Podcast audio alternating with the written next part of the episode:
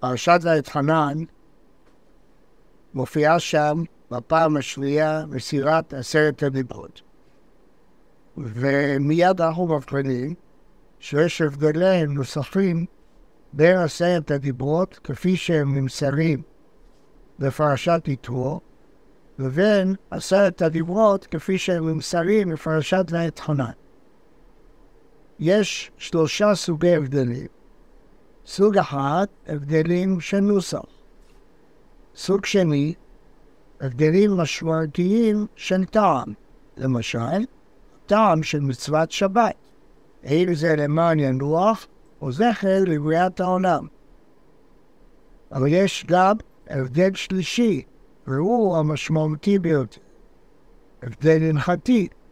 ואני רוצה לציין שני הבדלים כאלה. הבדל אחד, זכור ושמור. בפרשת יתרו נאמר זכור. פרשת ואתחנן נאמר שמור. הבדל שני, ולא תתהווה, שהוא לאו נוסף, על לא תחמון. והוא מופיע, הוא נמנה בספר ראשונות הרמב"ם כלאו נוסף. והוא מופיע רק בפרשת ואתחנן, הוא לא מופיע בפרשת יתרו. האבן עזרא מעריך מאוד לענות על השאלה הזאת, ואומר שהיא לא קושה. כי העיקר הוא לא הלשון והסגנון, אלא התוכן. ואותו תוכן יכול להימסר בסגנונות שונים. אומר אבן עזרא, הדבר הזה נכון לכל ספר דברים, לאו דווקא לעשרת הדברים. שואל אבן עזרא, אם כן, מה זה שאמרו חכמים, זכור ושמור בדיבור אחד מהם.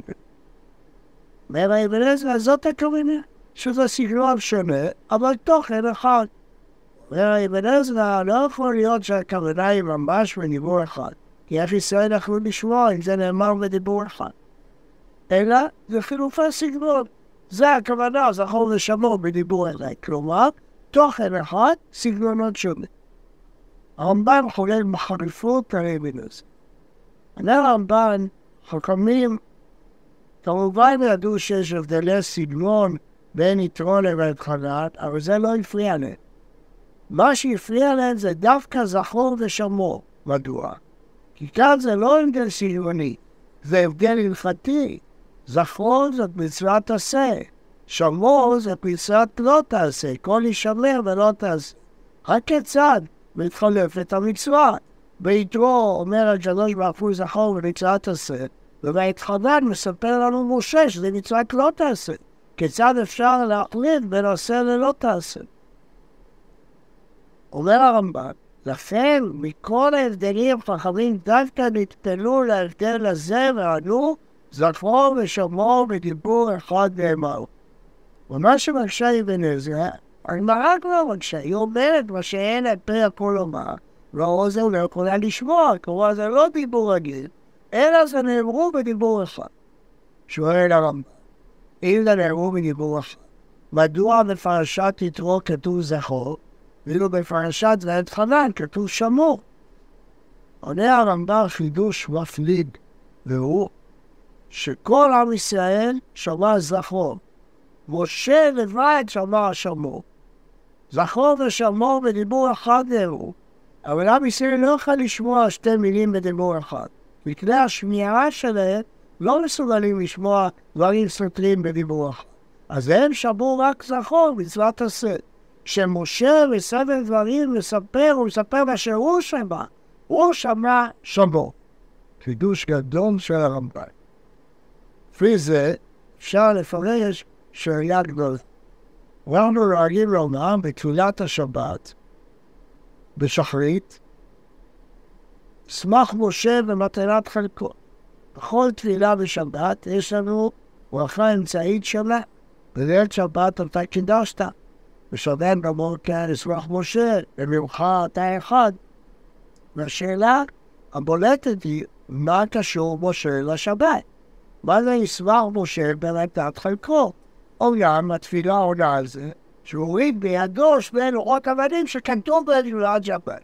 אבל זה מאוד מוזר, הרי משה הביא את כל התורה, אז מה הפירוש למה פה פתאום נאמר ישמח משה?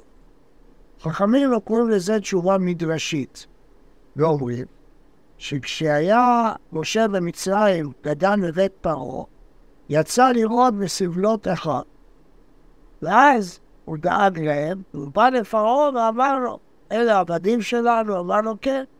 אמר לו, אם תעביר אותם יומם ולילה, הם ימותו, הם לא יעבדו טוב. תן להם יום אחד חופשי, ואז הם יעבדו טוב בשאר הימים. אמר לו פרעה, באמת זאת עצה טובה. תבחר להם יום. בחר להם את יום השבת. לכן, כשניתנה השבת לישראל, ישמח משה במטרת חלקו.